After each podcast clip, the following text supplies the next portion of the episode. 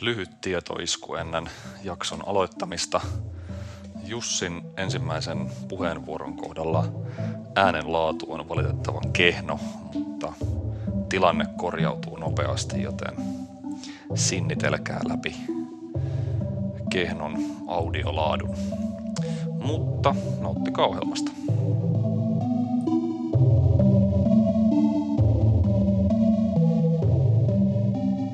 Tervetuloa. Se on Poliittinen talous podcast. Tällä kertaa suuri inflaatiospesiaali. Inflaatio, hintojen nousu tuntuu niin bensapumpulla, kaupassa, jauhelihaa valittaessa kuin sähkölaskua maksettaessakin. Euroalueella hinnat nousi huhtikuussa reilut 7 prosenttia ja Yhdysvalloissakin inflaatio oli runsaat 8 prosenttia, mutta miksi hinnat tällä hetkellä nousee, millainen on keskuspankkien liikkumatila tässä inflaatiotilanteessa. Koron nostot on tietysti keskuspankkirien keskeinen työväline inflaation hillitsemiseksi, mutta miten tämä finanssi- ja rahapoliittisen elvytyksen varassa eteenpäin kulkeva keskuspankkikapitalismi kestää näiden rahoitusoloiden, rahoitusolosuhteiden kiristymisen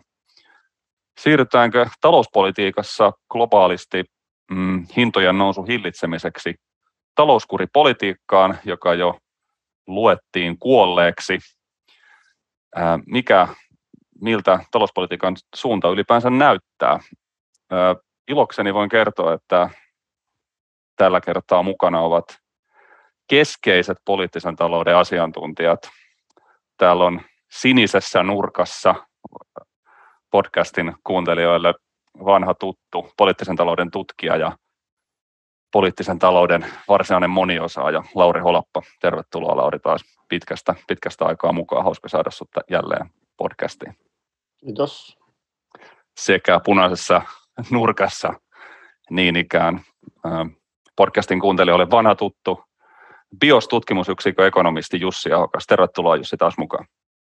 Kiitos Timo, kiitos säännöt on toivottavasti selvät, reilu vääntö, reilu debatti, ei iskuja vyön alle tai muita koiruuksia. Mutta voitaisiin lähteä ihan perusasioista liikkeelle. Mikä, Jussi ja Lauri, mikä teidän tulkinnan mukaan tällä hetkellä tätä inflaatiota kiihdyttää? Onko kyse tällaisista tuotannon pullonkauloista ja ennen kaikkea tästä energiahinnasta, jota muun muassa nämä Venäjä-pakotteet on nostaneet, vai onko kysymys jostain muusta, esimerkiksi siitä, että tämä koronaelvytys ja nyt näiden kysyntäpatojen murtuminen on jollain tavalla kiihdyttäneet hintojen nousua. Mistä tämä inflaatio yksinkertaisesti johtuu tällä hetkellä? Ehkä mä voisin vaikka antaa Jussille ensimmäisen puheenvuoron, niin saadaan keskustelu liikkeelle. Mikä on Jussi sun näkemys tästä? No viimeksi kun olin täällä podcastissa, niin taisin esitellä jonkinlaisen oman inflaatioteoriani siinä hetkessä ja niissä olosuhteissa. Ja, ja varmaan kaikki nuo, mitä tuossa kysymyksessä mainitsit, niin tuli silloin mainittua, eli, eli ne tarjonnan pullonkaulat, ää, tarjontapuolen saatavuusongelmat liittyen nyt vaikka energiahyödykkeisiin, ää, raaka-aineisiin yleisemmin ja, ja tuota, silloin tietysti myös siellä tuotantopuolella ja kuljetuspuolella oli näitä koronapandemiasta johtuvia, johtuvia tarjontapuolen ongelmia, niin sieltä varmasti osittain nämä inflaatiopaineet nousee, mutta silloin tietysti siitä nyt on jo varmaan puolisen vuotta aika, kun tämä keskustelu käytiin, niin, niin silloin myös tämä kysyntäpuolen sekä rakenteelliset että kokonaiskysyntään liittyvät muutokset mitä taloudessa oli tapahtunut, niin vahvasti tuotti sitä inflaatiopainetta. Taidettiin olla juuri tämän Biden suhdanteen huipulla ja ne elvytys, valtavat elvytyspaketit niin, niin tuotti sitä hyvää, erittäin hyvää kokonaiskysyntätilannetta. Ja toisaalta taas sitten ihmiset, jotka oli eh, tavallaan osittain lukittunakin sinne koteihinsa, kun oli näitä lockdowneja päällä, niin sitten tilailivat enemmän tavaroita palvelualan monet toiminnat oli suljettuna, niin, niin silloin siirryttiin enemmän palvelukysynnästä sitten tavarakysynnän puolelle ja on se kysyntä ohjautui myös eri tavalla ja siitä tuli taas lisää sitä painetta siihen, sinne tarjonta, tarjontaan, tarjota puolelle ja olisi pitänyt saada enemmän, enemmän tavaroita liikkeelle, kun oli valmiiksi vaikeaa saada tavaraa liikkeelle. Eli, eli näitä silloin pyörittelin ja, ja tavallaan nämä kaikki on jollain tavalla edelleenkin olemassa, mutta kyllähän niin kuin Venäjän sodan laajentaminen Ukrainassa niin on, on tuonut ihan tai nostanut yhden tekijän ylitse muiden, ja kyllä se on tämä, tämä energian saatavuus, energiahyödykkeiden saatavuusongelmat sekä suoraan sen takia, että, että sota on, on aiheuttanut siihen ongelmia, mutta sitten nämä pakotteet ja vastapakotteet niin ovat entisestään lisänneet sitä, sitä tarjontapuolen ongelmaa energiahyödykkeissä ja, ja sitten me Euroopassa nimenomaan kärvistellään tämmöisen energiapulan aiheuttamassa inflaatiossa. Ja sama tietysti menee läpi koko globaalin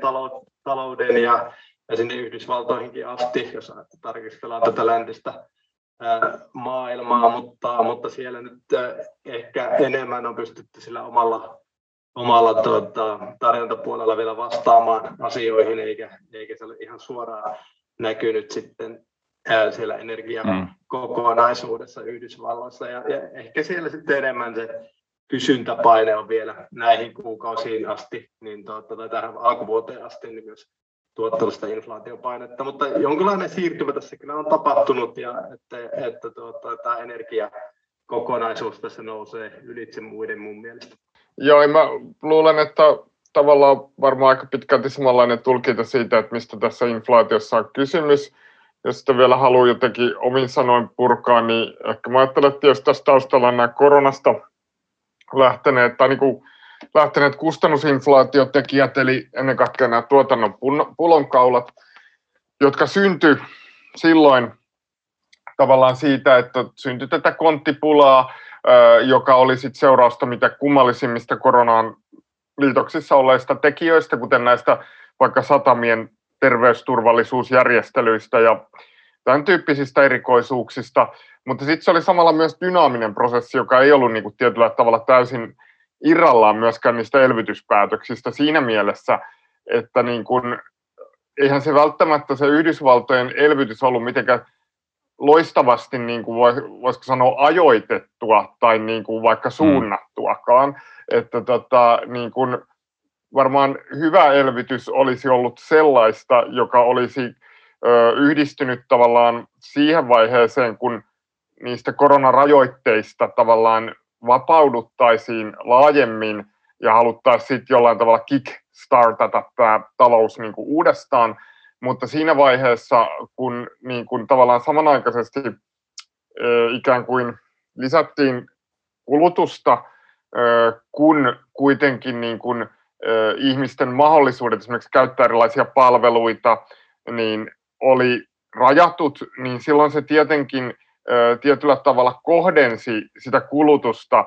epänormaalin paljon joihinkin tiettyihin sektoreihin. Ja varmasti myöskin silloin tietynlaisen, tietynlaisten hyödykkeiden hankintaan, tilaamiseen ja tällaiseen, mistä sitten seurasi sitten niin kuin, ö, vielä aivan erityisiä tavallaan pullonkauloja. Ja tässä oli tämmöinen niin kuin tietynlainen dynamiikka tässä. Sitten tähän on tietysti liittynyt nyt voimakkaasti juuri nämä Jussin kuvaamat Ukrainaan liittyvät energiatekijät, tavallaan sekä niin kuin ihan suoranaiset tavallaan sanktiotoimet,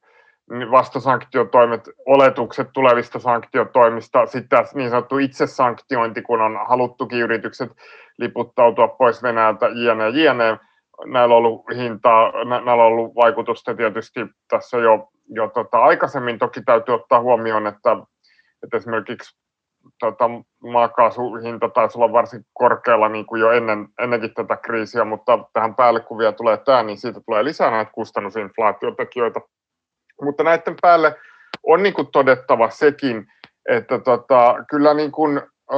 efektiivinen kysyntä on niin kuin Yhdysvalloissa, nimenomaan Yhdysvalloissa, ei oikeastaan euroalueella, niin kasvanut tässä, jos me katsotaan niin kuin 19-20 vuoden vuodenvaihdetta 21-22 vuoden, vuodenvaihteeseen, niin on se niin kuin kuitenkin tavallaan sen nimellisen kysynnän kasvu ollut ollut niin kuin toistakymmentä prosenttia ja tota, euroalueella vaan muutama, muutama prosentti. Työmarkkinat on niin kuin aika, voisiko sanoa, punaisena hohkanneet siinä mielessä, että tota, kyllähän ollaan Yhdysvalloissa täystyöllisyydessä aika kiistatta. ja tota, niin kuin, sillä varmasti on, on tota, vaikutusta siihen totta kai työntekijöiden neuvotteluasetelmaan tässä. sen lisäksi sitten myöskin tota, voitot on kasvanut, ja sehän on ollut kysymys niin kuin tietyllä tavalla, sekin on ollut osa dy, tätä dynaamista prosessia, joka on liittynyt tähän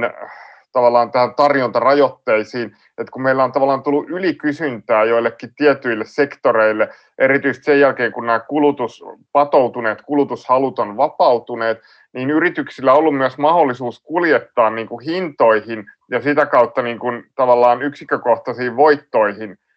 niin kuin aiempaa paremmin ää, tota, nämä inflaatiopaineet ja tota, tietysti kertoo ehkä yleisesti sitten normaalista kilpailunkin rajoittuneisuudesta, mutta se on niin ollut sitten omiaan myöskin, myöskin tavallaan vaikuttaa tähän kehitykseen, mutta mä sanoisin, että se on niin ollut ehkä se ero sitten, että se on aika paljon samanlaisia dynamiikkoja vaikka euroalueen ja Yhdysvaltojen välillä, mm. mutta se mikä on niin kuin ero on, on se, että kyllä, kyllä niin kuin e-, Euroopassa on aika vähäinen tämä niin kuin, sanoisiko niin kuin kysynnän, palkkojen vaikutus. Voitoilla on kyllä täälläkin vaikutusta ollut siihen, mutta tota, Yhdysvalloissa ylipäätään niin kuin, tämä on, sanotaanko niin, että tämä kustannusinflaationa lähtenyt kehitys on alkanut leviämään myöskin kysyntäperäiseksi inflaatioksi jo Yhdysvalloissa. Euroopassa, mä sanoisin laajasti tietenkin euroalueella, ollaan vielä ehkä enemmän kuitenkin tilanteessa, jossa edelleen nämä kustannustekijät on niitä ajureita. Tuota, miten tämä sitten kysymys tästä niin kuin väliaikaisuudesta? Jotkut povaa, että, että tämä, saattaisi, tämä hintojen nousu saattaisi vähän hillittää loppuvuotta kohti mentäessä, niin miten te tätä kysymystä arvioitte? Mitä, sä, mitä mieltä sä Jussi olet? Tästähän on puhuttu tässä pitkin matkaa ja, ja se alkoi silloin, kun Yhdysvaltojen keskuspankki Fed toi tähän rahapoliittiseen keskusteluun tämän transitory termin ja, ja viittasi sille siihen, että nämä koronapandemian aikaiset tekijät, jotka on sitä hintapainetta, inflaatiopainetta aiheuttaneet, niin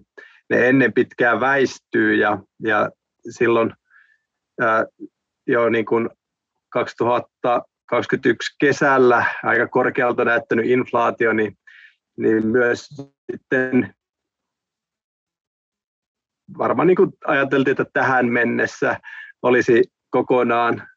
mennyt ohi ja oltaisiin palattu mm. sinne pitkän aikavälin keskiarvojen lähelle jonnekin kahteen prosenttiin, mutta tässähän ei tietenkään ole käynyt niin, vaan nyt ollaan vielä paljon korkeimmissa luvuissa. Mutta, mutta ehkä se kysymys kuuluukin, että no onko kuitenkin käynyt niin, että ne tekijät, joita Fed silloin tällä transitory-sanalla kuvasi tai johon se viittasi sillä, niin onko ne väistäneet? Ja, ja pitkälti he niin onkin käynyt, että siellä oli näitä käytettyjä hintoja ja, ja ne on tietysti vuositasolla jo tulleetkin alas ja sieltä sitä hintapainetta ei ole ja, ja monia muitakin talouden lohkoja, joissa sitten hintapaineet on oikeastaan hellittänyt. Et siinä mielessä se oli ihan oike, aika lailla oikeinkin sanottu, että, että tuo osa sitä inflaatiosta oli ohi menevää, mutta sitten on tullut uusi, uusia shokkeja päälle ja tietysti tämä Ukrainan, Ukrainan tapahtumat nyt ensisijaisesti, joka on koko tämän läntisen dollarihegemonian äh, talousalueen sekoittanut aika suuresti, että kun otetaan jostain tärkeimmästä tuotannon tekijästä äh,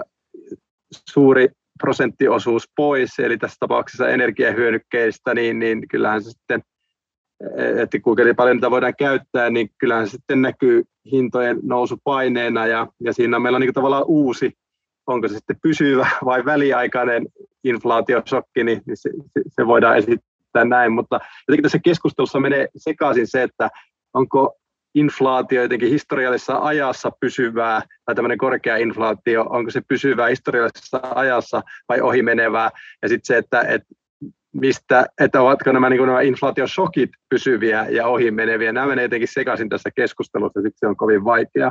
ja tuohon kysymykseen, että onko se nyt väliaikaista, niin mistäpä minä sen tietäisin, että aina voi tulla uusia inflaatiosokkeja, joita ei tänä päivänä osaa, osaa arvata, ja, ja on tämä maailma nyt semmoisessa asennosta, niitä varmaan voikin tulla. Katsotaan vaikka ää, tällä hetkellä meidän ru- globaalia ruokahuoltoa, ruoantuotannon mahdollisuuksia, kun, kun ilmasto lämpenee erittäin vau, suurella nopeudella ja, ja syntyy paikallisia sääkriisejä, kuivuutta, mm. ää, suuria lämpötiloja ja, ja sadot tuhoutuu, niin, niin mistäpä minä niistä kaikista tietäisin, eli ei tuohon voi kukaan oikeastaan mm, vastata, mm, mm. mutta, mutta se niin kysymys, että onko tämmöisiä dynamiikkoja milloin olemassa, niin, niin sen pitäisi olla se oleellinen kysymys, eikä sitten se, että hoetaan vaan jotain, että ohi menevää, pysyvää, ohi menevää, pysyvää ja tehdään mm. siitä joku nyrkkeilykilpailu. Kyllä. Joo, mä itse ajattelen tota silleen, että siis sehän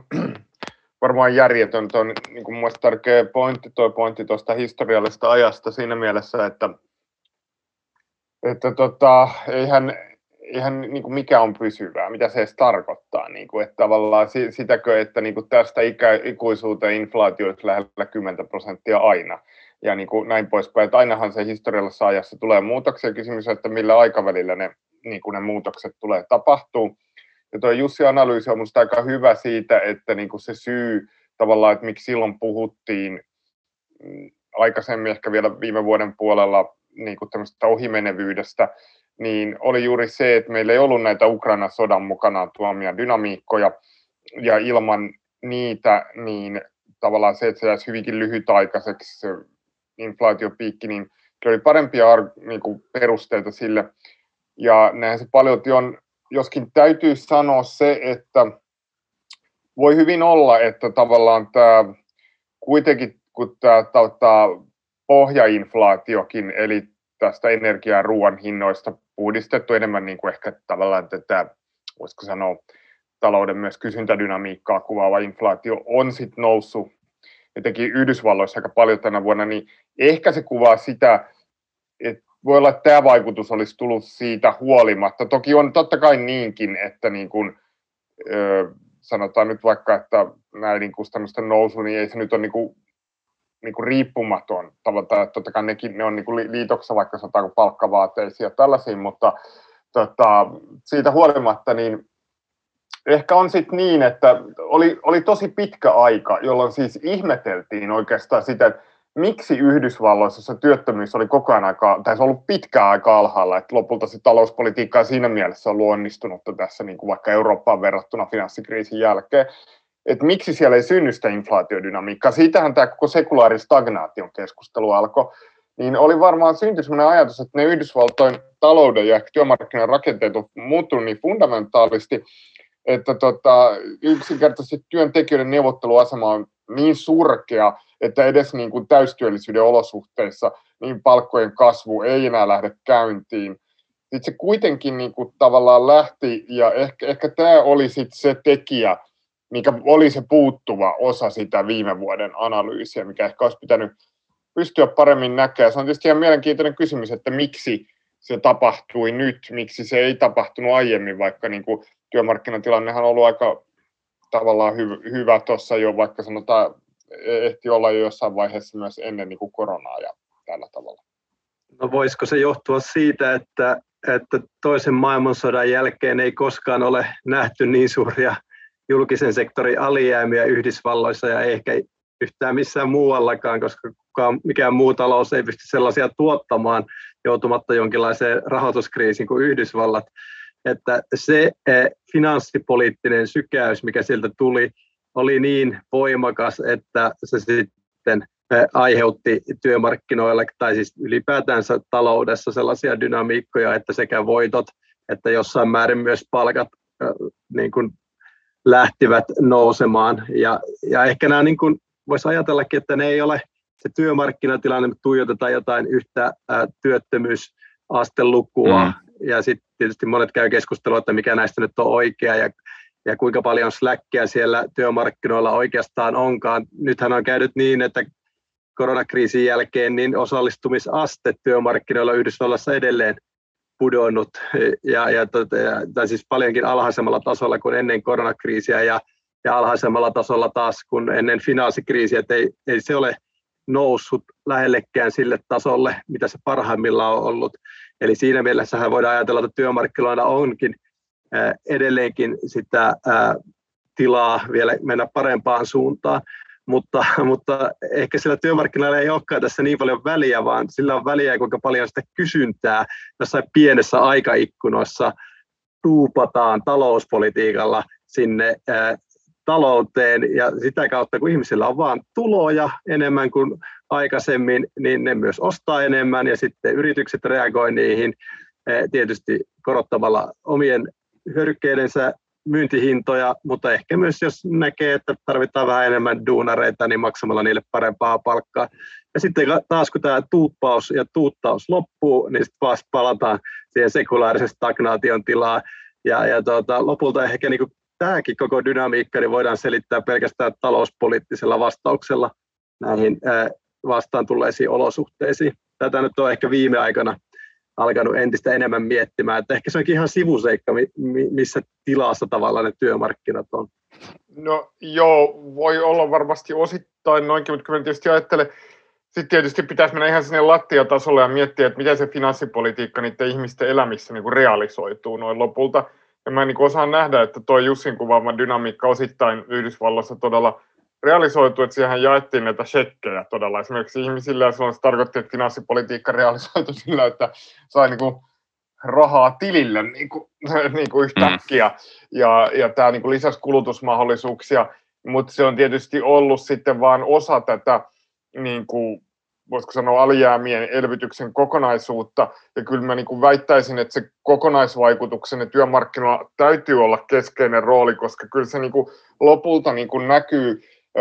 keskeisesti sen oman tilipussin kautta, että se mikä on se jatkuva joka kuukausi tuleva palkkatulovirta, niin sillä on sitten lopulta kuitenkin niin merkitystä ylipäätään ihmisten kulutushalukkuuden, sen luottamuksen kannalta, että sitten toisaalta sen niin kuin jatkuvan niin kuin kulutussykäyksen kannalta myöskin. Ja tota, mä luulen, että tässä on nyt varmaan sitten tuo elvytys on varmaan se selittävä tekijä, että voi olla niin, kuin niin että viimein sellaiset matalapalkkasektorit Yhdysvalloissa on sitten joutunut niin kuin reagoimaan tavallaan muut parantamalla palkkoja sen takia, koska niin kuin on tullut niin laajasti ikään kuin tarvittu työvoimaa Yhdysvalloissakin talouden eri sektoreille, että ihmisten ei ole täytynyt ikään kuin turvautua, voisiko mm. sanoa, puuttuvan työttömyysturvan substituuttina joihinkin niin kuin todella matalapalkkaisiin töihin, vaan niin kuin vaihtoehtoja on niin kuin löytynyt viimein. Ja jossain vaiheessa Yhdysvalloissa oli itse asiassa niin, että ne kor, niin kuin siinäkin vaiheessa, kun työttömyysaste oli aika matala finanssikriisin jälkeen, kun elvytys oli tavallaan toiminut, niin silti se työllisyystilanne, niin kuin parantuminen oli tapahtunut nimenomaan siellä matalapalkka puolella ja voi olla, että nyt sitten on, on tavallaan kehitystä mennyt sit niin, että on ollut niin kuin voimakkaasti haluttu ehkä tarvittu ihmisiä niin kuin, niin kuin myös semmoisille sanotaanko korkeimmin palkatuille sektoreille ja se on saattanut imeä jonkun verran ihmisiä pois myös sieltä matalapalkkasektoreilta, jos se kysyntä on ollut äärimmäisen kovaa ja sitten vaikuttanut sielläkin sit siihen ikään kuin siihen työehtojen muotoutumiseen. Tämä onkin kiinnostavaa, koska nythän on kuitenkin tosiasia se, että se finanssipoliittinen paukku, mikä sieltä tuli jo tietysti Trumpin aikaan, mutta sitten vielä Bidenin tämän kauden alussa heti, niin se on kuitenkin kertaluonteinen. Ja, ja nyt tällä hetkellä Yhdysvaltain finanssipolitiikka on jo menossa – kirist, tai on jo kiristävä, kiristyvää ja, ja tuota, siellähän on mahdollista jopa tänä vuonna saavuttaa liittovaltion tasolla ylijäämäinen lopputulos niin kuin liittovaltion taloudessa, mitä ei ole niin kuin varmaan Clintonin vuosien jälkeen tapahtunut. Ja, ja sehän on aika moinen jarrutus, kun katsotaan niitä alijäämiä, mitä tässä globaalin finanssikriisin jälkeen on ollut. Eli, eli sittenhän me päästään oikeastaan testaamaan, että miten se työmarkkina nyt sitten tähän kiristävään finanssipolitiikkaan reagoi ja, ja alkaako se jäähtyä nopeasti ja jos palkkapaineita on ollut, niin, niin häviää ne sieltä. Vai onko tapahtunut enteellisiä tai niin kuin muutoksia, jotka sitten tämmöisessä vähän vaisummankin talouspoliittisen tuuttauksen olosuhteissa niin tuottaa sitten rajumpaa palkkainflaatiota. Ja ehkä mun näkemys on tässä se, että, että näin ei kyllä välttämättä tapahdu, mutta Lauri on tietysti oikeassa siinä, että kyllä semmoista tietynlaista niukkuutta on tuonne työmarkkinoillekin tuossa tullut. Ja, ja yksihän on ollut tämä, että monet silleen eläkeikää lähestyvät on jääneet juuri kokonaan pois sieltä työmarkkinoilta ja osa on jäänyt sijoittamaan kryptomarkkinoille ja osa on sitten muuten vaan nauttinut niistä, niistä tota, kasvaneista ää, liittovaltion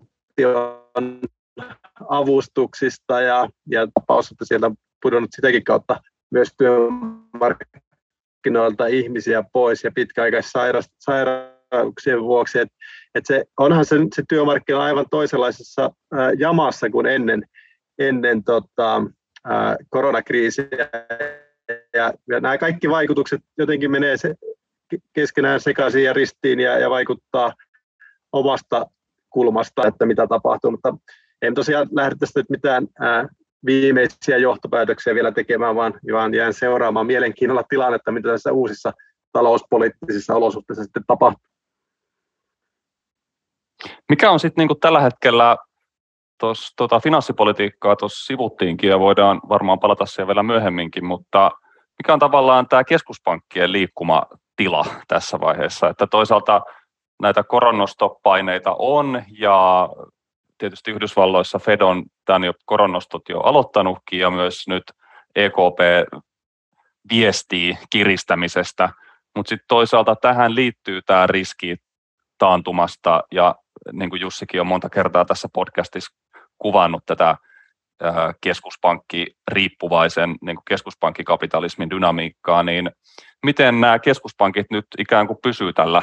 ohuella, ohuella nuoralla – joilla ne tässä nyt niin kuin tanssii tai taiteilee, että minkälainen tämä keskuspankkien dilemma, jos sitä näin voi kuvata, niin kuin on, on tällä hetkellä. No, tota, to, to, tuolta osinhan varmaan on, eh, tässä on aika isoja ongelmia tässä meidän institutionaalisessa järjestelmässä niin kuin monella tasolla ton, ton asian osalta. Tähän niin kuin keskuspankkien kannalta liittyy varmaan se iso ongelma, että ne on hyvin voimakkaasti sidottu tähän inflaatio-odotusten problematiikkaan, koska niin kuin on tietysti selvää, että esimerkiksi Euroopassa niin tota, inflaatio liittyy jo tällä hetkellä isosti tota, nimenomaan inflaatio-odotuksista seuraavia ongelmia, eli tavallaan reagoidaan niin kuin tietyillä sektoreilla niihin odotuksiin siitä, että mikä inflaatio tulee olemaan tulevaisuudessa. Ja tota, niin kuin se pelko, joka tavallaan on yhtäältä talousteorian kautta iskostettu keskuspankkeihin, ja mikä on tietysti ihan reaalinenkin osittain, niin on se ajatus siitä, että jos keskuspankki ei saa taltutettua inflaatio-odotuksia, niin se on juuri se, tähän on tämmöinen niin kuin Milton Friedmanilainen ajatus, niin se on juuri se mekanismi, joka saa tämän tämmöisen inflaatiospiraalin tavallaan niin kuin käyntiin. Että, että, että tota, jos ne odotukset kerrostuu aina niin kuin toisten odotusten ö, päälle. Ja tota, tästä seuraa niin kuin se ongelma, että sitten kun keskuspankkien,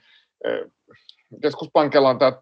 tavoite toimia niin kuin uskottavasti ja niin kuin toimia, ja se koko se ajatus, että keskuspankki pystyy sääteleen ikään kuin ohjaamaan talouden efektiivistä kysyntää aina hyvin turvallisesti, ja tämä koko tämmöinen, voisiko sanoa tämmöinen great moderation-ajatus, tai tämä tämmöinen ajatus siitä, että merkittävät suhdannevaihtelut saadaan niin kuin kokonaan taltutettua, niin liittyy voimallisesti siihen ajatukseen, että meillä on uskottava keskuspankki, joka niin kuin, reagoi aina kaikkiin tilanteisiin ikään kuin oikeasuhtaisesti jotta tämä voi toteutua, niin keskuspankilla, keskuspank, niin keskuspankilla on oltava niin kuin hallinta näistä inflaatio-odotuksista. Ja silloin niin kuin keskuspankin politi- saattaa olla näin, näin niin kuin ihan tavallaan teoreettisesti tarkasteltuna, että keskuspankilla niin kuin sen tavoitteen asetannassa ylikorostuu niin kuin tietyllä tavalla tämä inflaatio-odotusten hallinta suhteessa siihen, että mitä seurauksia sillä mm. on noin kokonaisvaltaisesti, koska sen koko institutionaalinen järjestys, se koko systeemi, että miksi siitä, että keskuspankki on näin keskeisessä roolissa, on niin sidoksissa siihen, influ, si, siihen että, se, et, et kaikilla on oltava luottamus siihen. Ja se oletus on, että luottamus katoaa, jos inflaatio-odotusten hallinta ei ole kes, keskuspankin hallinnassa. No sitten tavallaan tässä tilanteessa se on tietenkin hankalaa sen vuoksi, että tota, inflaatio-odotuksiin me voidaan tehokkaasti puuttua ehkä vain niin kuin aika voimakkaallakin rahapolitiikan kiristämisellä, mitä me ei ole niin kuin ehkä vielä niin kuin nähty. Mä tiedän, että Jussi on niin kuin puhunut kyllä siitä, että me ollaan nähty rahapoliittisen, niin kuin, voisiko sanoa verbaalisen ohjauksen niin kuin semmoisia heijasten vaikutuksia markkinakoroissa, mutta niin kuin tosiasiahan, ja on totta kai tehty niin kuin monenlaisia rahapoliittisia operaatioita, mutta, mutta me ollaan aika kaukana mistään Volcker-shokista. Mutta se, niin kuin se tavallaan se ongelmahan on ollut se, että meillä ei historiallisesti oikein ollut tämmöistä niin sanottua onnistunutta soft landingia, että saataisiin pikkasen niin kuin vähän justeerattua rahapolitiikkaa ja sillä vaan niin kuin vietyä se talouden ylikysyntä pois ja väistettyä niin kuin tavallaan se taantuma, vaan sitten se on niin kuin rysäytetty se koko homma. Ja tavallaan se on ehkä se riski, että jos niitä inflaatio-odotuksia haluaa tosi voimallisesti taltuttaa, niin se voi tarkoittaa silloin sellaista rahapolitiikan kiristämistä, ja on ehkä historiallisesti tarkoittanutkin sitä, niin kuin siihenhän se Volcker-shokkikin niin jollain tasolla oli liitoksissa, että, että et, et tietyllä tavalla siinä ei pelkästään silloin torjuta sitä ylikysyntää,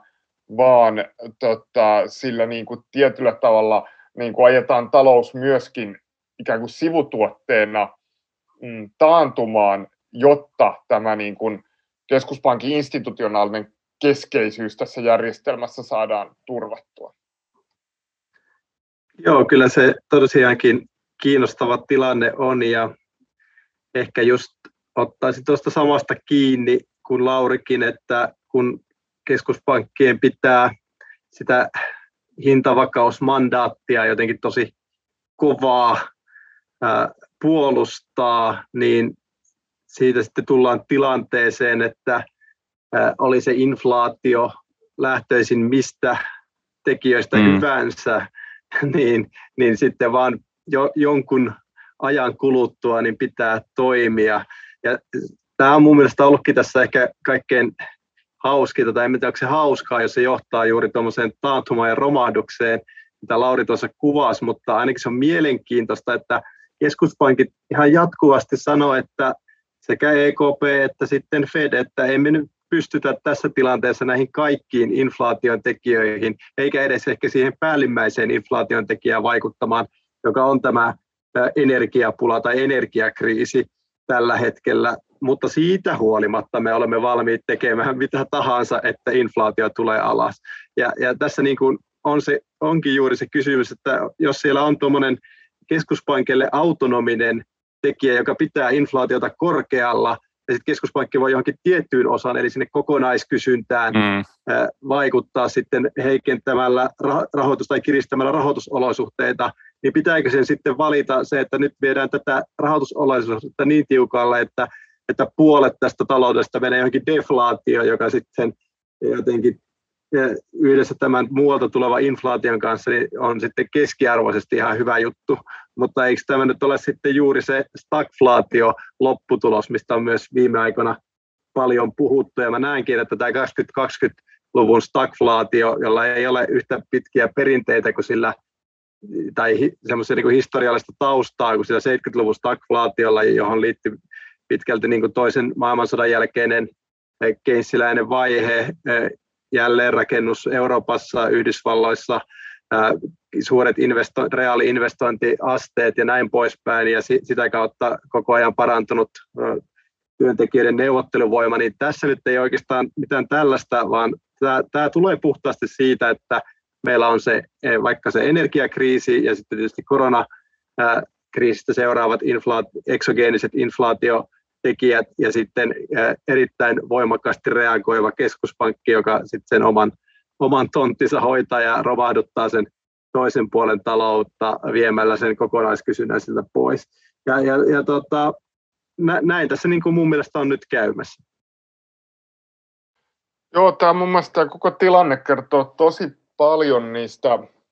aika monentasoisista institutionaalisista ongelmista, mitä meillä tässä talouspolitiikassa niin kuin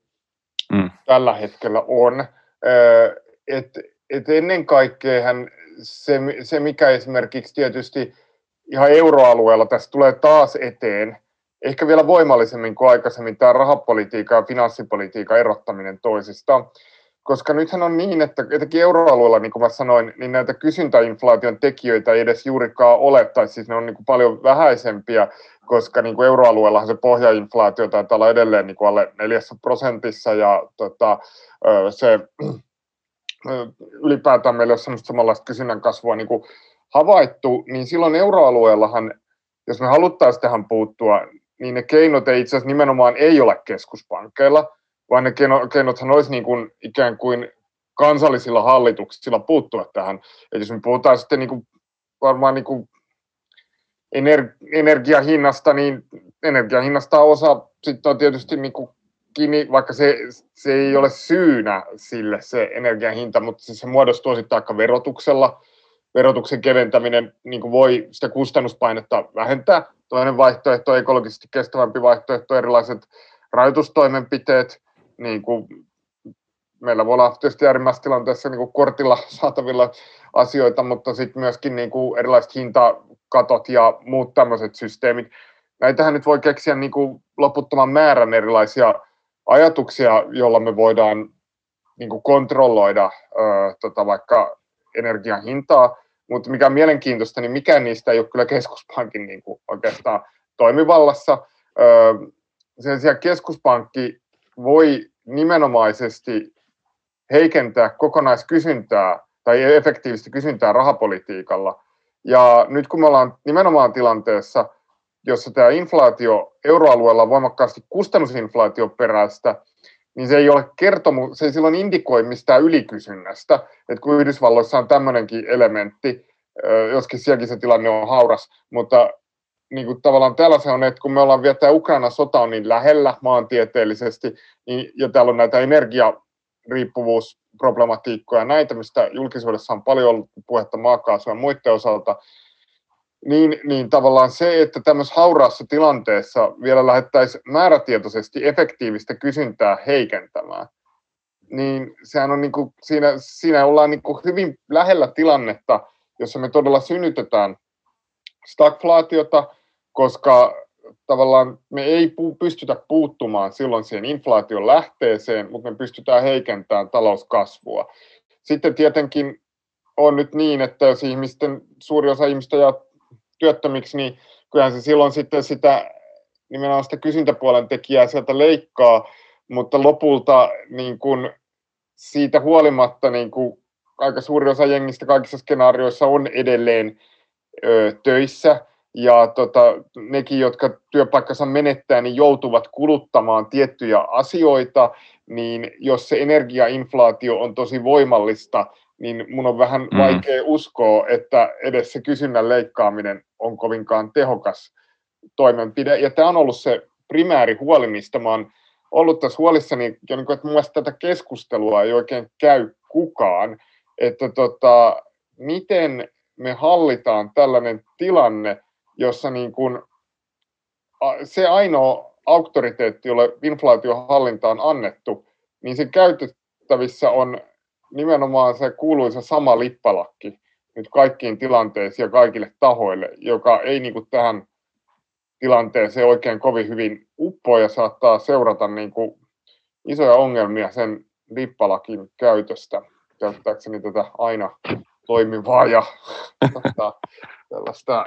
joka tilanteeseen taipuvaa analogia. Hyvin lutviutuvaa kielikuvaa. Joo, juuri näin. Ja tuota, voisin ehkä kommentoida tässä samassa hengessä, niin tuota, Laurin vähän aiemmin esiin tuomaa ää, ajatusta siitä, tai siis minun ajatustani siitä, että Yhdysvalloissa oikeastaan tämä rahapolitiikan kiristäminen on jo tapahtunut ja, ja se on ollut erittäin voimakasta ja, ja se on oikeastaan jo tuomassa tässä, kun me puhumme, niin sen stagflaation siihen talouteen, mikä on tietysti hieman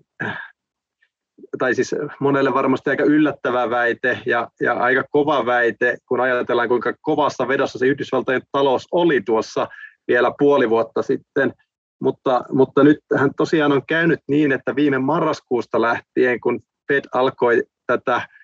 niin sanottua ennakoivaa viestintää, forward guidancea viedä siihen suuntaan, että ensi vuonna tapahtuu, että sitten laitetaan, laitetaan inflaatio kuriin, korkoja nostetaan – niin, että varmasti tuntuu ja kaikki määrällisen helpottamisen ohjelmat perutaan ja alkaa QEin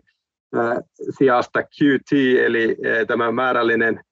kiristäminen ja, ja, ja näin poispäin, niin silloinhan jo heti rahoitusmarkkinat, se tota, valtion velkakirjamarkkinat, joka tietysti nämä markkinakorot määrittää, niin alkoi reagoimaan nämä toimijat siellä ja alkoivat myymään velkakirjoja ja niiden hinnat lähti laskuun, mikä tarkoittaa samalla sitä, että pitkät korot lähti nousuun. Ja, ja se nousu on jatkunut vain silloin äh, helmikuun lopulla, kun Venäjä hyökkäsi Ukrainaan, tuli pieni niiaus tässä niin kuin trendissä, mutta edelleen siinä meni kuin viikko pari, kun Howell ja muut Fedin toimijat vakuutteli, että ei tämä ei vaikuta yhtään mihinkään, että me jatketaan tätä, me nitistetään inflaatio, ja taas markkinakorot jatko kiivasta nousuaan, kunnes niin kymmenenvuottinen valtion velkakirjan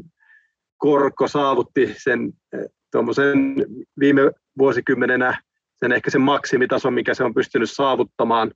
eh, Yhdysvalloissa, sen kolmen prosentin tason. Yleensä sen jälkeen sitten on tullut aina joku taantuma ja, ja Fed on joutunut perääntymään siitä kiristyspolitiikasta. Ja, ja tota, ja näinhän se on, että kun katsotaan tällä hetkellä asuntomarkkinoita, jonne tämmöinen markkinakorkojen nousu ensimmäisenä osuu, niin, niin siellähän on jo ihan selvät jäätymisen merkit viime viikkoina olleet havaittavissa. Eli nyt oli esimerkiksi eilen taisi tulla tämmöinen tilastojulkaisu, joka kertoi tapahtuneista kaupoista. Mm. Ja siellä oli lähes 20, oliko yli 20 prosentin pudotus, ja, ja se on alhaisin taso, niitä kauppoja oli tehty vuosikymmenen, tai siis tässä niin koko vuosikymmenen saatossa ei ollut näin alhaista kauppojen määrän tasoa nähty Yhdysvalloissa, eli se korkokiristys, se on jo tapahtunut siellä, ja se kokonaiskysyntätilanne on heikentymässä, ja ihmiset ei enää investoi, ei osta asuntoja, asuntoja asuntosijoittaminen ää, vähenee ja sitä kautta sitten ennen pitkään ne hinnat lähtee, siis ei ennen pitkään vaan hyvin pian todennäköisesti hinnat lähtee laskemaan ja jälleen se sitten menee läpi koko sen talouden se kysyntäsokki ja, ja tota, ei se ole ihme, että siellä työttömyyskorvaushakemukset on taas nousussa. Nämä talousluottamusluvut on erittäin, e, oikeastaan erittäin heikkoja suhteessa siihen, mitä ne oli puoli vuotta sitten. Ja koko ajan kautta linjan on tullut kaikenlaisia tämmöisiä negatiivisia yllätyksiä näissä tilastojulkistuksissa, Eli kun on tämmöinen surprise index, jolla mitataan sitä, miten markkinat on arvellut, että joku tilastojulkaisu menee, niin, niin on niistä markkinoiden arvauksista on menty koko ajan alle, eli saatu huonompia tuloksia. Ja tämä indeksi näyttää niin kuin huonointa, ää, ta, tai on nyt huonoimmalla tasolla sitten 2019, jolloin edellisen kerran meinattiin ajautua taantumaan. Eli, eli siis taantumahan on tässä jo ihan porteella, ja, ja tämä on niin kuin juuri se lyhyt sykli, mistä ehkä silloin edellisen kerran, kun Timon kanssa juttelin, niin mainitsin, että just kun saadaan talouspolitiikalla se talous ihan hyvään kuntoon, niin saman tien pitää talouspolitiikalla se romahduttaa. Ja sitten taas mietitään, että olisiko nyt sitten niin kuin tämän, kun ei tullutkaan sitä soft landingia, niin olisiko taas elvytyksen aika. Eli tästä tulee tämmöinen sahaava liike, mm. jossa mennään niin kuin talouspolitiikan avulla ensin ylös ja sitten tullaan talouspolitiikan avustamana alas ja, ja taas aloitetaan alusta. Joo, tämä oli varmaan tavallaan tämän suuren inflaatiokeskustelun niin kuin taustatekijä taisi liittyä johonkin Facebook-kirjoitteluun, mitä kävin Jussin kanssa ja se oli jotenkin niin kuin, tota, liitoksissa ehkä nimenomaisesti tähän kysymykseen. mä en usko, että meillä on hirveän suurta eroa tässä, ja sikäli kun on jotain eroa, niin mä luulen, että se on enemmän semanttinen kuin, niin kuin ehkä niin kuin reaalinen, mutta se semanttinen ero ehkä liittyy sitten siihen, että tota, nyt on sitten tietenkin niin, kuin niin että, että me tavallaan tiedetään näitä seurauksia, mitä nyt meillä on tapahtunut, ja se on totta, että tota, nämä, nämä luottamusindikaattorit on kääntynyt esimerkiksi aika huonoa suuntaan, ja näin niin kuin tällaista keinsiläistä näkökulmasta, joka korostaa niin kuin tämmöisen niin kuin eläimellisten vaistojen merkitystä kapitalistisen talouden ajurina, niin niillä on aika suuri, suuri merkitys ja, ja niin kuin itsekin näen aika paljon uhkakuvia, ehkä sellaisia, mitä myönnän, että jossain vaiheessa osannut ehkä tarpeeksi ottaa huomioon, mutta mä ehkä oon silti jotenkin niin kuin, kyllä ky, mä oon niin varovainen aika käyttää niin voimakasta termiä kuin, että rahapolitiikkaa on kiristetty eri erittäin voimakkaasti. Et jos rahapolitiikka, mä tiedän, että rahapolitiikalla on, niin kuin, että, että se on niin kuin joukko instrumentteja, toimintatapoja, eikä vaan niin kuin mikään yksi elementti, mutta kyllä nyt varmaan se ohjauskorko nyt jonkinlainen semmoinen, niin kuin, kyllä meidän täytyy joitakin perusankkureita katsoa, jos on yhdessä prosentissa, niin ei se, ei se niin kuin mun päähän mene, että se niin kuin olisi millään aika historiallisella tavalla erittäin voimakas kiristys, mutta se on totta, että sitä on kiristetty. Ja sitten ehkä musta se just se olennainen juttu onkin se, ja sehän ehkä puhuisi mun mielestä enemmän tämän Jussin perusargumentin tai keskuspankkikapitalismin argumentin puolesta, että sitä itse asiassa ei ole kiristetty voimakkaasti, vaan itse asiassa hyvinkin vähän, ja silti me ajaudutaan tällaisiin ongelmiin. Mm. Koska sehän juuri kertoo siitä hauraasta taloudesta, mikä edellyttää niin kuin jatkuvaa tavallaan sellaista keskuspankin ö, nollakorkomyllyä tuekseen, että pienikin poikkeama siitä aiheuttaa isoja ongelmia. Siinähän ei taas olisi niin mitään outoa, missä historiallisessa perspektiivissä me juntataan kuin Volcker sisään ja siitä syntyy taantuma. Että sehän on niin tavallaan itsestäänselvää kaikista näkökulmista. Et tota, ehkä mä niin kuin niin kuin mun näkemys on niin kuin jotakin tästä puolivälistä sillä tavalla, että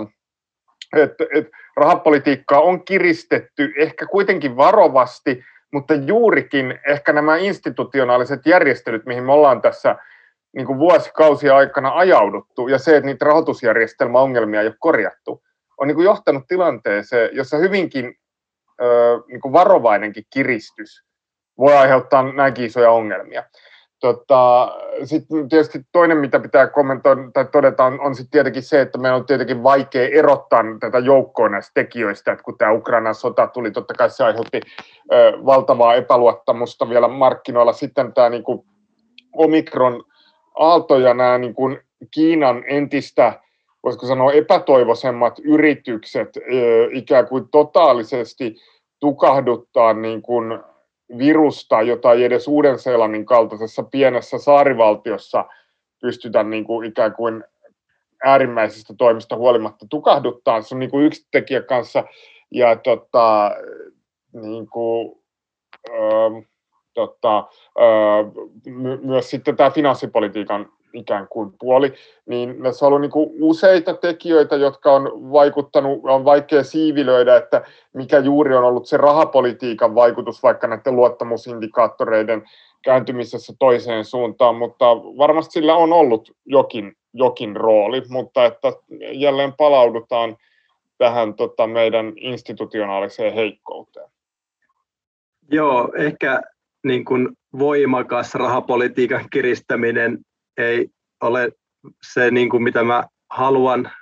viestiä, vaan se, että se on ollut se kiristyminen on ollut erittäin, tai sanotaan, että rahoitusolosuhteiden kiristyminen on ollut erittäin nopeaa. Ja, ja se, mun mielestä tällaista nyt ei ole näin nopeaa, jos se alkoi sieltä marraskuun lopulta, ja nyt on mennyt noin puoli vuotta siitä, ja nyt alkaa näyttää jo, että se, ne markkinakorot lähtee laskuun että siellä on sijoittajat tulleet siihen tulokseen, että tämän korkeampia korkoja, pitkiä korkoja tämä järjestelmä ei kestä, niin,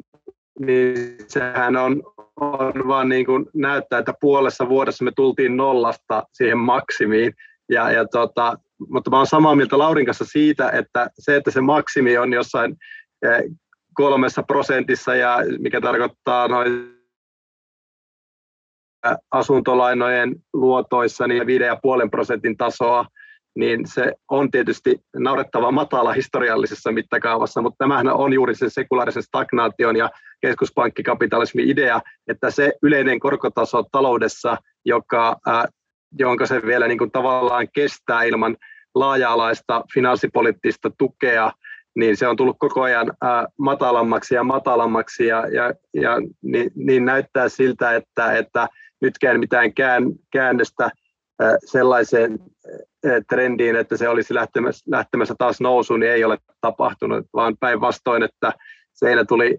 yllättävänkin tai ehkä jopa nopeammin vastaan kuin osattiin arvioida. Oli kuitenkin se valtava finanssipoliittinen tuki ainakin hetken aikaa päällä, ja siitä olisi voinut niin kuin tietysti kuvitella, että ehkä se yksityinenkin talous tästä innostuu vahvempiin reaaliinvestointeihin pitemmäksi ajaksi kuin puoleksi vuodeksi, mutta ei sitä välttämättä tapahtunut. Joo, minusta se iso kysymys, mistä itse asiassa olisi ehkä ihan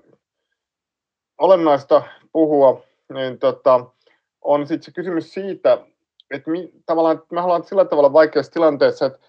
keskuspankkien näkökulmasta, että mitä niiden oikeastaan olisi edes pitänyt tehdä, koska etenkin Yhdysvalloissa se tilannehan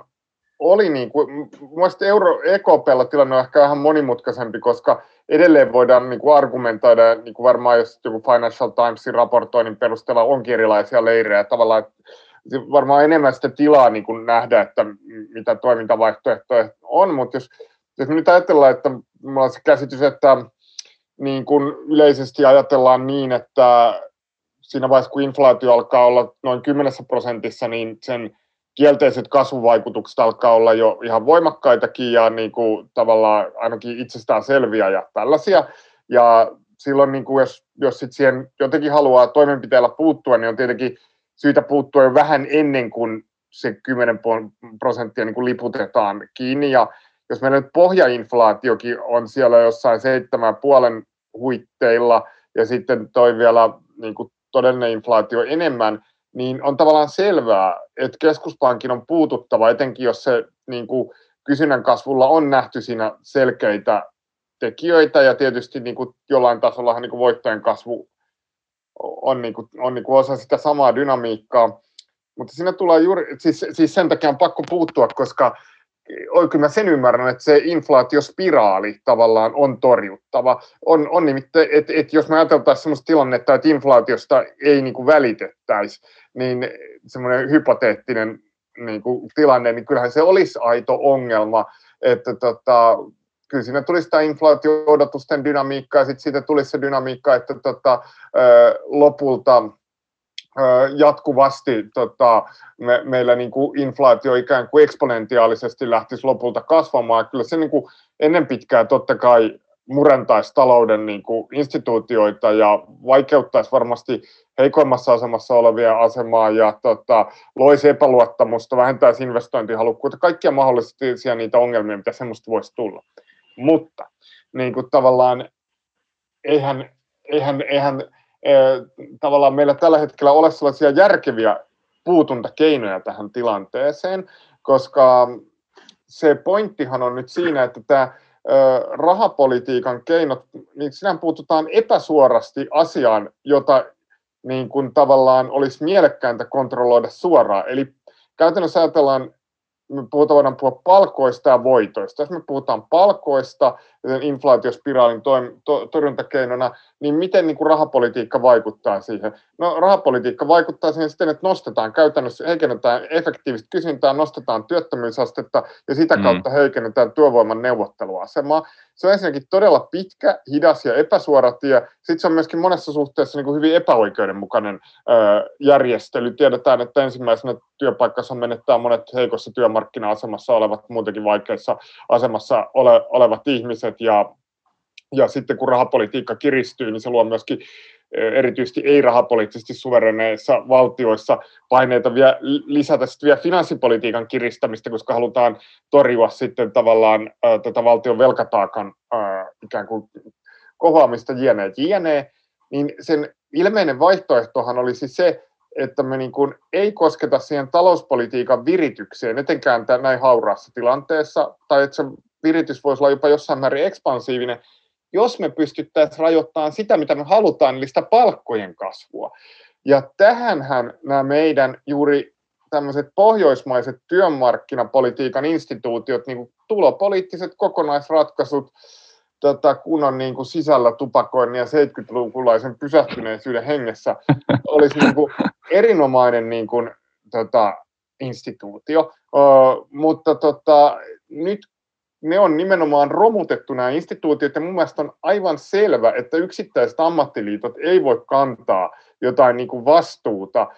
koko kansantalouden niin kuin ikään kuin hintavakaudesta, mutta et silloinhan meillä olisi niin kuin mahdollisuus,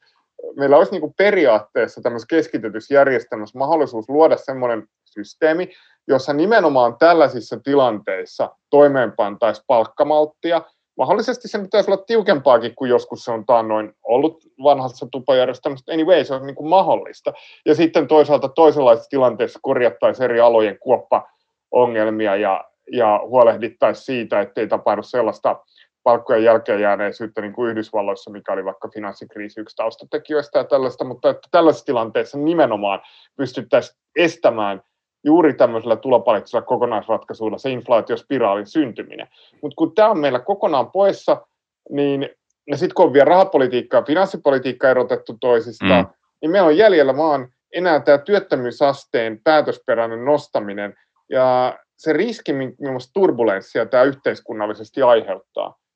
niin se on niin kuin hyvin merkittävä. Niin, kysymys ei mun mielestä ole siitä, että mitä rahapolitiikalla voisi tai olisi pitänyt tehdä, vaan kysymys on siitä, mitä meidän olisi pitänyt tehdä koordinoidusti kaikilla talouspolitiikan välineillä, mitä mahdollisesti keksitään ottaa käyttöön. Ja, ja se on niin tietysti keskuspankkikapitalismin koko käsitteen siellä ytimessä, että yhdelle talouspolitiikan alueen, alalle on annettu liian suuri valta ja vastuu, ja se on tietysti rahapolitiikka ja, ja keskuspankkipolitiikka noin laajemmin. Ja, ja siitähän me tässä nyt nimenomaan kärsitään, että meillä ei ole äh, semmoista hyvää politiikkamiksiä, äh, sekoitusta, jolla saataisiin stabiloitua tätä äh, hyvin niin kuin rakenteellisesti epävakaata kapitalistista rahataloutta. Ja, ja tota, siinä, mitä Lauri tuossa esitti, niin oli hyvä, hyviä niin kuin pointteja ää, juuri niin kuin tuolta, ää, nimellisten, nimellisen kysynnän tulojen säätelyn näkökulmasta tietysti siihen voidaan sitten niin kuin voittojen verottaminen, niitä nyt on joissakin maissa tällä hetkellä tehty, kun on nähty, että vaikka energiasektorilla voitot on kasvanut, niin otettu sieltä ja jaettu sitten tulonsiirtoina eteenpäin. Siinä on niin kuin yksi mahdollisuus sitten tietysti kilpailupolitiikka, että ei ole sitä hintojen korotusvaraa edes tämmöisissä, tämmöisinä hetkinä, jolloin sitä kokonaiskysyntää jostain sitten tuutetaan valtavalla valtavia määriä sinne talouteen. Ja, ja et nämä on tämmöisiä niin kuin rakenteellisia kysymyksiä juuri. Jos halutaan puhua niistä rakenteellisista uudistuksista, niin tuossa on niin kuin mun mielestä sellaisia kannatettavia rakenteellisia uudistuksia, mihin talouspolitiikalla pitäisi keskittyä. No sitten tullaan tietysti vielä tähän niin kuin energiakysymykseen, että pitäisi yhtä aikaa ehkä energiahintoihin saada jonkinlaisia kattoja ja sitten myös pystyä investoimaan sinne tarjontapuoleen, että täällä juuri täällä läntisissä talouksissa ei oltaisi niin riippuvaisia tästä, no tietysti Venäjän energiasta tällä hetkellä, mutta niin fossiilisesta energiasta mm. ylipäätään ja saataisiin sitä kautta sitten alennettua ää, niitä sen tuo, tär, yhden tärkeimmistä tuotantotekijöistä, eli energian, energian hintaa pitemmällä aikavälillä. Eli, eli nämäkin tulee suoraan tähän makrotalouspolitiikan ytimeen tällaiset valinnat, niin kuin investointiohjelmat ja, ja sitten ä, energian säännöstely ja tämmöiset kysymykset. Ja, ja näistä, e, eihän näistä juuri puhuta, vaan koko ajan se ajatus on se, että keskuspankit yksinään rahapolitiikalla ottaa inflaation haltuun. Mm. Jotain tällaista ihmeellistä ä, sankaritarinaa koko ajan toistellaan ja, ja, ja tietysti sitten keskuspankit näyttää toimivan ä, niistä lähtökohdista tai jotenkin itsekin uskoen tuon tarinan, että he pystyisivät tekemään, tekemään sen. Mutta ei se välttämättä ole lainkaan mahdollista. Siis se ei todennäköisesti ole mahdollista, että keskuspankit onnistuvat siinä, eikä mitään soft landingia saada, vaan saadaan vaan sitä heiluriliikettä. Joo, ja tässä on minusta se kiinnostavaa, jos vielä puhutaan näistä työmarkkinapolitiikankin instituutioista, että yksi tavallaanhan tässä on se, että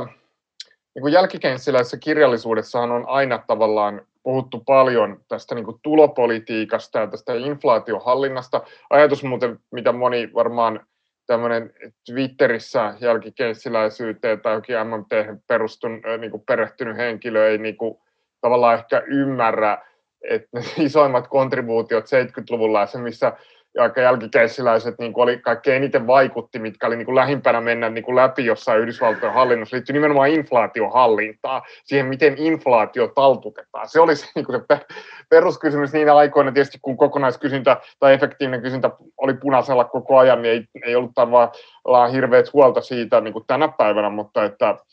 no, se on sitä asiaa erikseen, mutta juuri se, että niin kuin, kyllä jälkikäisessä kirjallisuudessa aina se inflaatio, se on ollut se ongelma, eikä se velkataakka, se on se, on se ehkä se pointti, mutta tota, anyway, niin kuin puhunut paljon näistä, että siinä on ollut näitä Paul Davidsonin ajatuksia vaikka tämmöistä inflaatioverosta, jota maksaisi tietyt niin kuin yritykset, jotka jotka niin kuin nostaisi palkkoja liiallisesti suhteessa tuottavuuskehitykseen, tai sitten tämä, mistä ollaan Jussin kanssa kirjoitettu, tämmöinen Abba Lernerin järjestelmä tavallaan tämmöistä niin kuin voisiko sanoa, niin kuin, onko tietynlainen palkan muodo, palkankorotuspörssi, voisi sanoa, niin kuin, tota, joka on no. tavallaan markkinaperustainen järjestelmä, että voisi ostaa vertautuu, palkankorotus. Vertautuu päästölupaan Päästökauppaan, joo. Mm. Niin, niin kuin,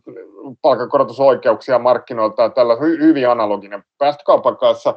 niin nämä systeemithän ei ole oikeastaan okei, siis Paul Davidsonin veroajatus oli jossain vaiheessa mun ymmärryksen mukaan, niin kuin oli ihan niin kuin tosi vakavassa harkinnassa ja jollain tasolla niin kuin lä- lähelläkin niin kuin mennä läpi tota, siinä 70-luvulla Yhdysvalloissa näitä inflaatio-ongelmia aikana, mutta ne ei kuitenkaan lopullisesti saavuttanut niin kuin suosiota ja se on kaiketi usein perustunut siihen, että kapitalistisen talouden niin kuin siinä ihan fundamentaalisimpia asioita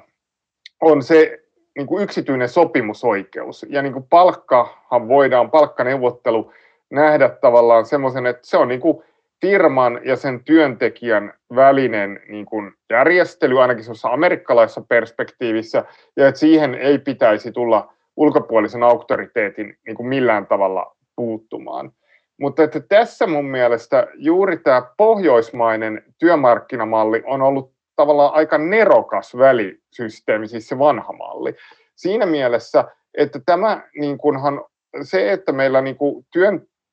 työntekijät on tavallaan delegoinut sitä neuvotteluvaltaansa vapaaehtoisesti näille niin kuin työmarkkinakeskusjärjestöille, niin on toteuttanut täysin tämmöisen yksityisen niin kuin kapitalistisen talouden niin kuin logiikkaa, jos vaan ö, on sitten haluttu järjestäytyä isommiksi yksiköiksi, jotka sen niin kuin vapaan sopimusoikeuden tuottaa. Että siinä ei ole niin kuin tavallaan ollut valtiolla sellaista määräysvallallista roolia, mitä esimerkiksi amerikkalaiset jälkikenssiläiset ovat vaatineet ja esittäneet, koska ne ei ole osannut kuvitellakaan tilannetta, että niin kuin ikään kuin voisiko sanoa kansalaisyhteiskunnan puolella nousuisi niin vahvoja mm. järjestöjä, mm. mitä työmarkkinajärjestöt niin kuin historiallisesti, vaikka Suomessa on ollut tai muissakin Pohjoismaissa. Ja sitä kautta olisi pystyt, on niin pystytty ohittamaan tämä niin problematiikka siitä, että onko tämä niin juridisesti tai jollain eettis-poliittisella tavalla niin kuin mahdollista säädellä palkanmuodostusta, kun, kun se on niin kuin tavallaan tehty vapaaehtoisesti näiden parttien välillä.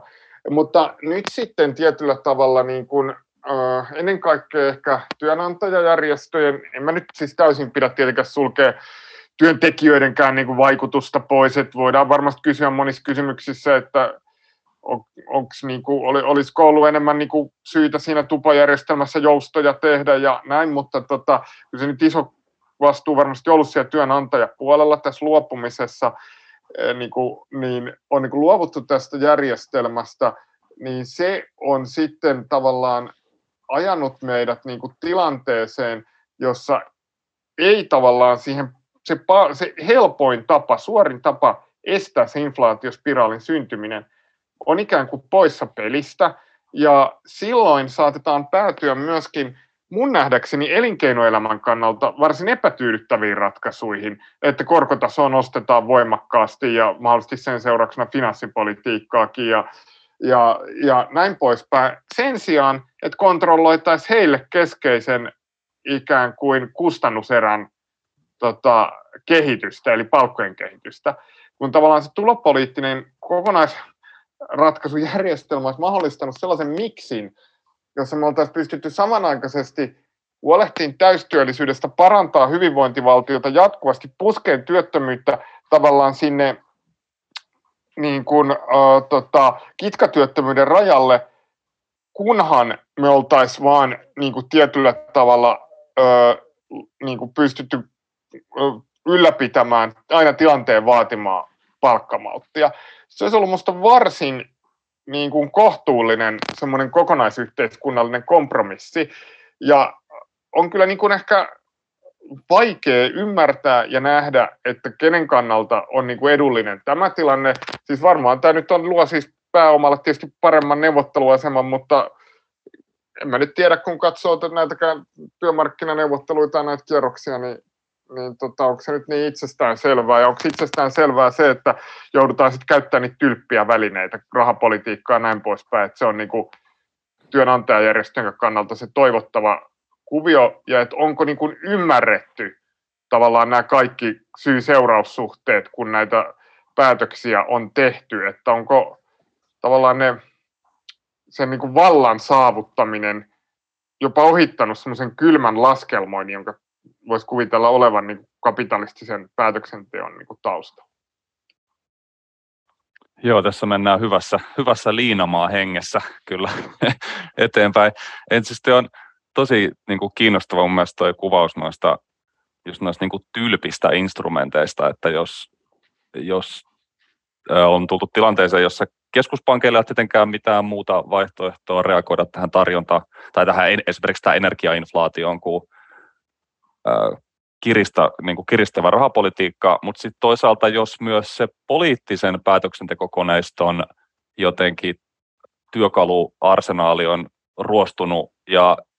ikään kuin näivettynyt siihen kuntoon, että meillä on vaan tämmöinen hyvin niin kuin jotenkin tylpän kömpelö tapa kontrolloida kokonaiskysyntää finanssipolitiikan kautta. Et ehkä tämä on, mulla jotenkin vain tuli mieleen, että ehkä tämä on tavallaan niitä, onko tämä sitten lopulta kuitenkin niitä keskeisiä tämmöisiä niin sanotun jotenkin ehkä tämän uusliberaalin käänteen sellaisia seurauksia, että vaikka sitäkin ehkä usein tässäkin on puhuttu semmoisena talouspolitiikan teknokratisoitumisena, mutta voihan sen toisaalta myös ymmärtää näin, että semmoiset fiksut niin kuin teknokraattiset talous- ja tulopoliittiset instrumentit on täysin niin kuin kadonneet sieltä poliitikkojen ja toki myös niin kuin erilaisten osin varmaan näiden järjestöjenkin pöydältä, että se on myös tällaista hyvän talousteknokraattisen osaamisen niin kuin tietynlaista näivettymistä tämä meidän tämän talouspoliittisen mielikuvituksen ja näiden talouspoliittisten työkalujen jotenkin katoaminen tai poissulaminen. Tämä on kyllä tosi kiinnostava dynamiikka. Joo, toi on minusta kiinnostava ja tuossa on varmaan niin kuin, tämän, tämän, niin kuin tosi monimutkainen kysymys ja sitä olisi varmaan niin kuin mielenkiintoista tuollain eh, nyanssoidulla jyystötasolla analysoida joskus enemmänkin, mutta että siis siinähän on varmaan just näin, että, että meillä on ollut sellainen aika aiemmin, jolloin meillä on ollut aikamoinen kirjo instrumentteja puuttua tavallaan asioihin. Öö, mm. Ja tota, niin kuin semmoinen aika hienovarainenkin keynesiläinen teknokratia on noin teoriassa ollut mahdollista aikana, jolloin meillä on ollut tupasopimuksia, joiden niin kuin, tietynlaiseen kätilöintiin valtio on osallistunut Suomessa. Sitten meillä on ollut laajoja pääomarajoitteita, pääoma, niin kuin, tavallaan, ää, ää, tuota, pääomakontrolleja. Sitten meillä on ollut itsenäinen rahapolitiikka, jota on vielä pystynyt niin kuin, tavallaan jonkun pankkivaltuuston kautta ohjaamaan – meillä on ollut runsaasti valtionyhtiöitä, joilla on ollut tavallaan tästä investointitoiminnasta merkittävää ohjausta. Meillä on ollut niin kuin aikamoinen niin kuin kirjo näitä. Mutta tietenkin mikä on ollut, niin kuin, ja se on, se on semmoisessa niin keynesiläisessä fantasiassa, niin toihan mahdollistaa semmoisen hyvinkin tarkan niin kuin ohjauksen ja semmoisen aika, aika tyylikkään talouspolitiikan mahdollisimman niin kuin, parhaassa mahdollisessa tapauksessa. Mutta on myöskin niin, että mikään näistä instituutioista ei ollut niin sanotusti uusliberaalin fantasian mukaisesti automatisoitu, vaan ne kaikki on sisältänyt poliittisia elementtejä ja niin kuin poliittisia neuvotteluita ja kanavoinut jotakin poliittisia paineita. Ja se, niin kuin se uusliberaali niin kuin unelma on ollut luoda just keskuspankista se kaiken keskusinstituutio, kaikista paineista, kaikesta mm. politiikasta vapautettu sellainen niin kuin kontrolliinstituutio. Ja noin niin kuin teoriassa mä ymmärrän sen asian niin kuin johdonmukaisesti, mutta sen ongelma on vaan siinä, että se teknokratia niin kuin ei tietyllä tavalla pääse toteutumaan, kun se niin kuin instrumentisto on niin kuin liian ikään kuin puutteellinen. Joten niin kuin tietyllä tavalla se on ollut semmoinen, ehkä siinä on juuri se, että tota, siinä ei ole lopultakaan kyse niinkään teknokratiasta kuin depolitisaatiosta. Mm. Että se ensisijainen tavoite on ollut depolitisaatio ja politiikka on ollut se ensisijainen huoli, yhteiskunnan liiallinen poli- poliittisuus ja demokraattisuus ja siitä aiheutuva epävakaisuus, koska niin kuin teknokraattisessa mielessä niin aiemmin niin kuin se tekninen hallinta niin kuin instrumenttien laajuuden osalta ollut jopa parempaa. Ja tuohon voi lisätä tuohon listaan finanssipoliittiset säännöt juuri sen, että, että työmarkkinat pitää hajauttaa, viedä markkinoille sinne työ, työntekijän ja, ja työnantajan väliseksi mark, markkinaneuvotteluksi, että siihen ei myöskään kukaan poliittisesti pääse sekaantumaan siihen palkkojen asettamiseen. Ja sitten tietysti ehkä nyt laajemmin vielä nämä tämmöiset valtiolliset finanssipoliittiset tai laajemmat investointipoliittiset ohjelmat, joilla myös sitä kokonaiskysyntää aiemmin, varsinkin nyt Suomessa tehtiin valtioyhtiöiden kautta pitkälti, niin nekin on tullut kiellettyjen asioiden listalle. Et kun nämä kaikki laittaa yhteen, niin, niin se aikaa huomata, että kuinka iso murros talouspolitiikassa on viime vuosikymmeninä tapahtunut, mm. ja jäljelle on sitten jäänyt tämä keskuspankkien toimintaan ja rahapolitiikkaan nojaava malli, joka valitettavasti tämän kompleksisen yhteiskunnan ja talousjärjestelmän säätelyssä osoittautuu aivan puutteelliseksi ja aiheuttavan no, päävaivaa ainakin niille päätöksentekijöille siellä keskuspankeissa, kun niiltä loppuu eväät nopeasti kesken, mutta myös yhteiskunnallista harmia suuressa mitassa. Ja, ja nyt mun, mun ennakointi on, en, ennakkoarvaus on tällä hetkellä se, tai arvaus tulevaisuudesta, että nyt ollaan menossa kohti taattumaa, finanssikriisiä ja jotain sellaista, mm. jos ei, jos ei niin kuin taas keskuspankit tee jonkinlaista käännöstä ja ala jo pian puhumaan siitä, että me vähän rauhoitellaan tätä tilannetta. Ja, ja ehkä finanssipolitiikkaakin tarvitaan taas apuun. Tuossa alkoi tietysti näyttää tuossa koronakriisin aikana, että ehkä finanssipolitiikalle syntyisikin lisää tilaa. Meillä on valtavia ekologiseen jälleenrakennukseen liittyviä investointitarpeita, mitä pitäisi jo tulevina vuosina saada käyntiin. Tällä tavalla niin on puhuttu sen valtion ja finanssipolitiikan paluusta, mutta eihän sitä nyt tällä hetkellä nyt kamalasti näy missään. Ja, ja tota, jos sekin on näin vaikeaa, niin sitten mitä Lauri tuossa on pitkään ekstensiivisesti kuvannut, niin niiden paluu jotenkin tänne talouspolitiikan agendalle – palkkasäännöstelyn ja, ja, ja, tota, ja tupojärjestelmien, niin ne tuntuu mun mielestä todella kaukaisilta tällä hetkellä, että siihen mentäisiin, mutta mut se saattaa olla tarpeellista ja välttämätöntä, että me saadaan taas jotenkin ihmisten haltuun ja, ja suunniteltavaksi tämä meidän yhteiskunta. Kyllä. Käykö tässä nyt sitten niin, että tästä, tätä on tässä sivuttukin, mutta tekeekö tämä talouskuri, vanha kunnon austerity, jonka nyt piti olla jo kuollut ja kuopattu hyvä tovi sitten, niin tekeekö se nyt sitten paluun tämän inflaation mutkan kautta? Onko tämä mahdollista tai mitä, miltä tämä niinku, tal, potentiaalinen talouskuri käänne tällä hetkellä näyttää? Mä oon tulkinut sitä sillä tavalla, että ei se varmasti enää siinä muodossa palaa, mitä se Euroopassa oli globaalin finanssikriisin jälkeen, mistä sitten eurokriisi syntyi ja, ja syveni, että semmoiseen jotenkin ideologiseen kurittamiseen tuskin mennään, mutta onhan tässä nyt jo ollut ilmoilla sitä, kun, kun korot tosiaan sen nopean rahapolitiikan kiristämisen myötä tässä dollarijärjestelmässä ja sitten heijastuneena siitä moniin muihinkin talouksiin, niin on lähtenyt nousemaan, niin, niin tota, alettu puhua jo paljon varovaisemmin siitä, että no mitkä se finanssipolitiikan rajat nyt onkaan, ja, ja Suomessakin mm. pitää varautua korkojen nousuun. Kyllähän se niin kuin, tuottaa semmoista ainakin semmoista lite austerity asennetta nopeasti, että ehkä ne sitten ne päätöksentekijätkin on varovaisempia sen finanssipolitiikan käytön suhteen. Taas aletaan puhumaan kestävyysvajeesta ja, ja velkakestävyydestä ja julkisesta velasta ihan toisella tapaa kuin mitä tuossa sitten vielä pari vuotta sitten puhuttiin tai puolitoista vuotta sitten puhuttiin ja, ja tota, siitä, sitä kautta niin kuin jotain tämmöistä kevyttä austerity- ja kuripolitiikkaa saattaisikin olla lähitulevaisuudessa tarjolla, mutta mut siinä on se ongelma, että jos niin tulee finanssipolitiikan kiristys tällä tavalla ja sitten siellä on pohjalla jo se rahapolitiikan kiristys ja, ja, ja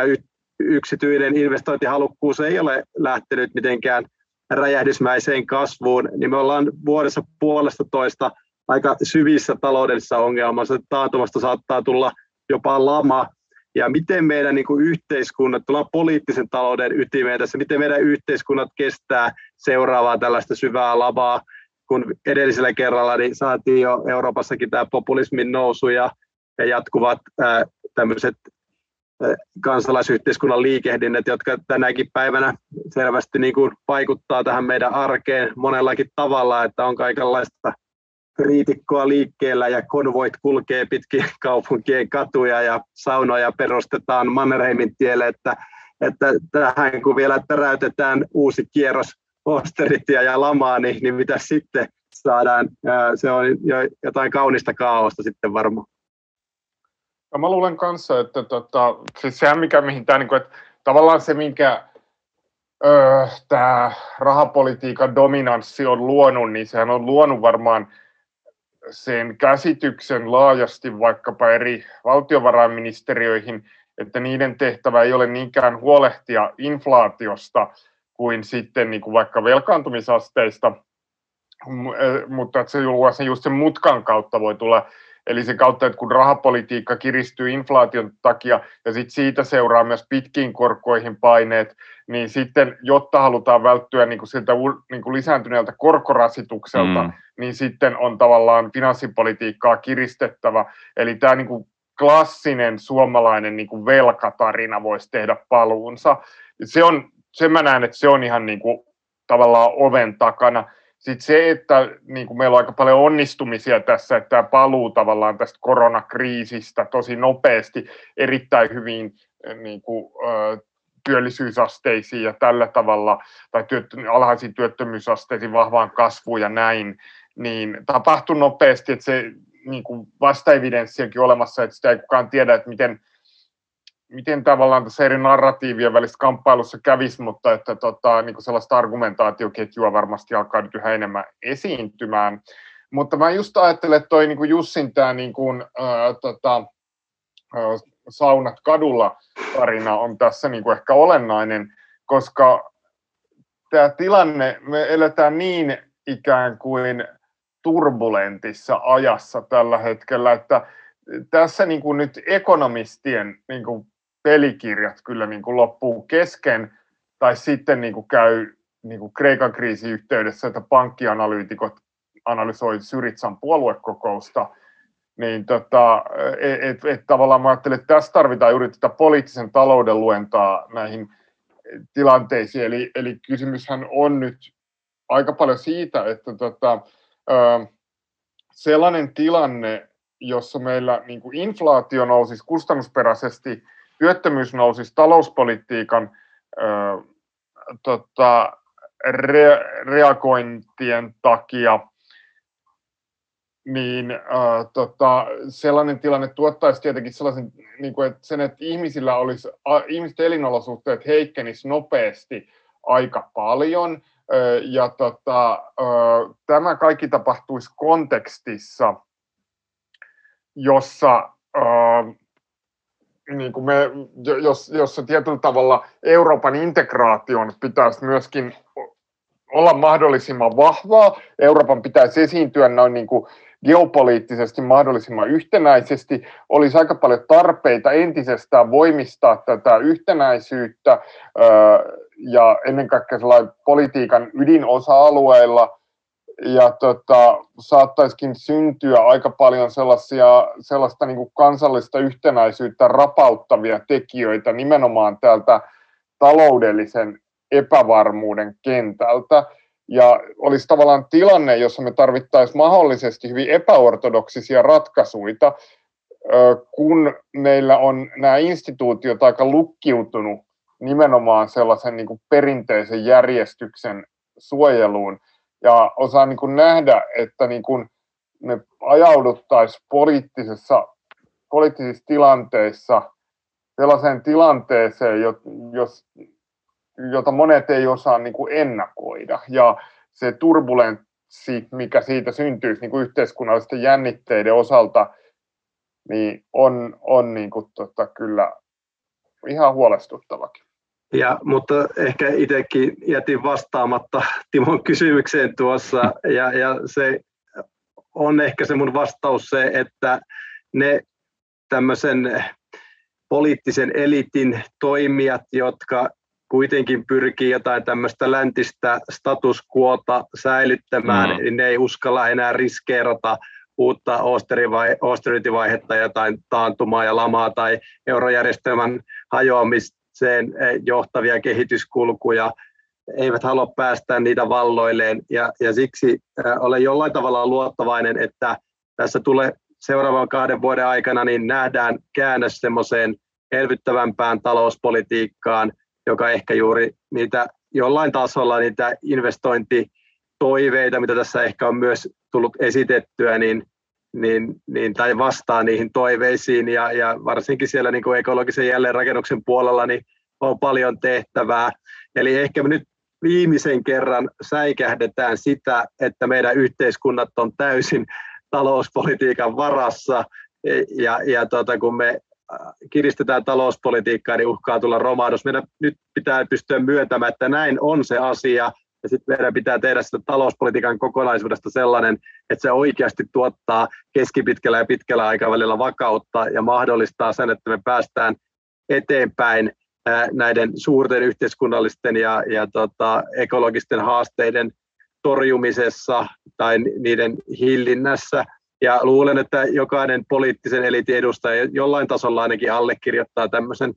vision, mitä tässä kuvailen, ja, ja siksi tosiaan uskon, että ei enää koskaan Osteritia, mutta tuota, hakekaa minut sitten uudestaan tähän ohjelmaan, kun, kun se vaihde on taas silmässä. Sitten kun kylpylät on perustettu Manskulle saunojen sijasta, niin No kyllä, voidaan vaikka nauhoittaa Manskulla sitten se ohjelma. kyllä. Hei, Jussi ja Lauri, tuhannet kiitokset. Tämä oli tosi, tosi kiinnostava keskustelu. Päästiin inflaatiosta Manskun saunoihin ja toivottavasti kylpylä komplekseihin. Tota, tuomaristo jää, vet, vetäytyy pohtimaan ottelun tulosta ja ainakaan täystyrmästä tullut suuntaan tai toiseen. Hyvähenkinen, hyvähenkinen kamppailu. Kiitos vielä Jussi ja Lauri tästä. Kiitoksia. Kiitos, jatketaan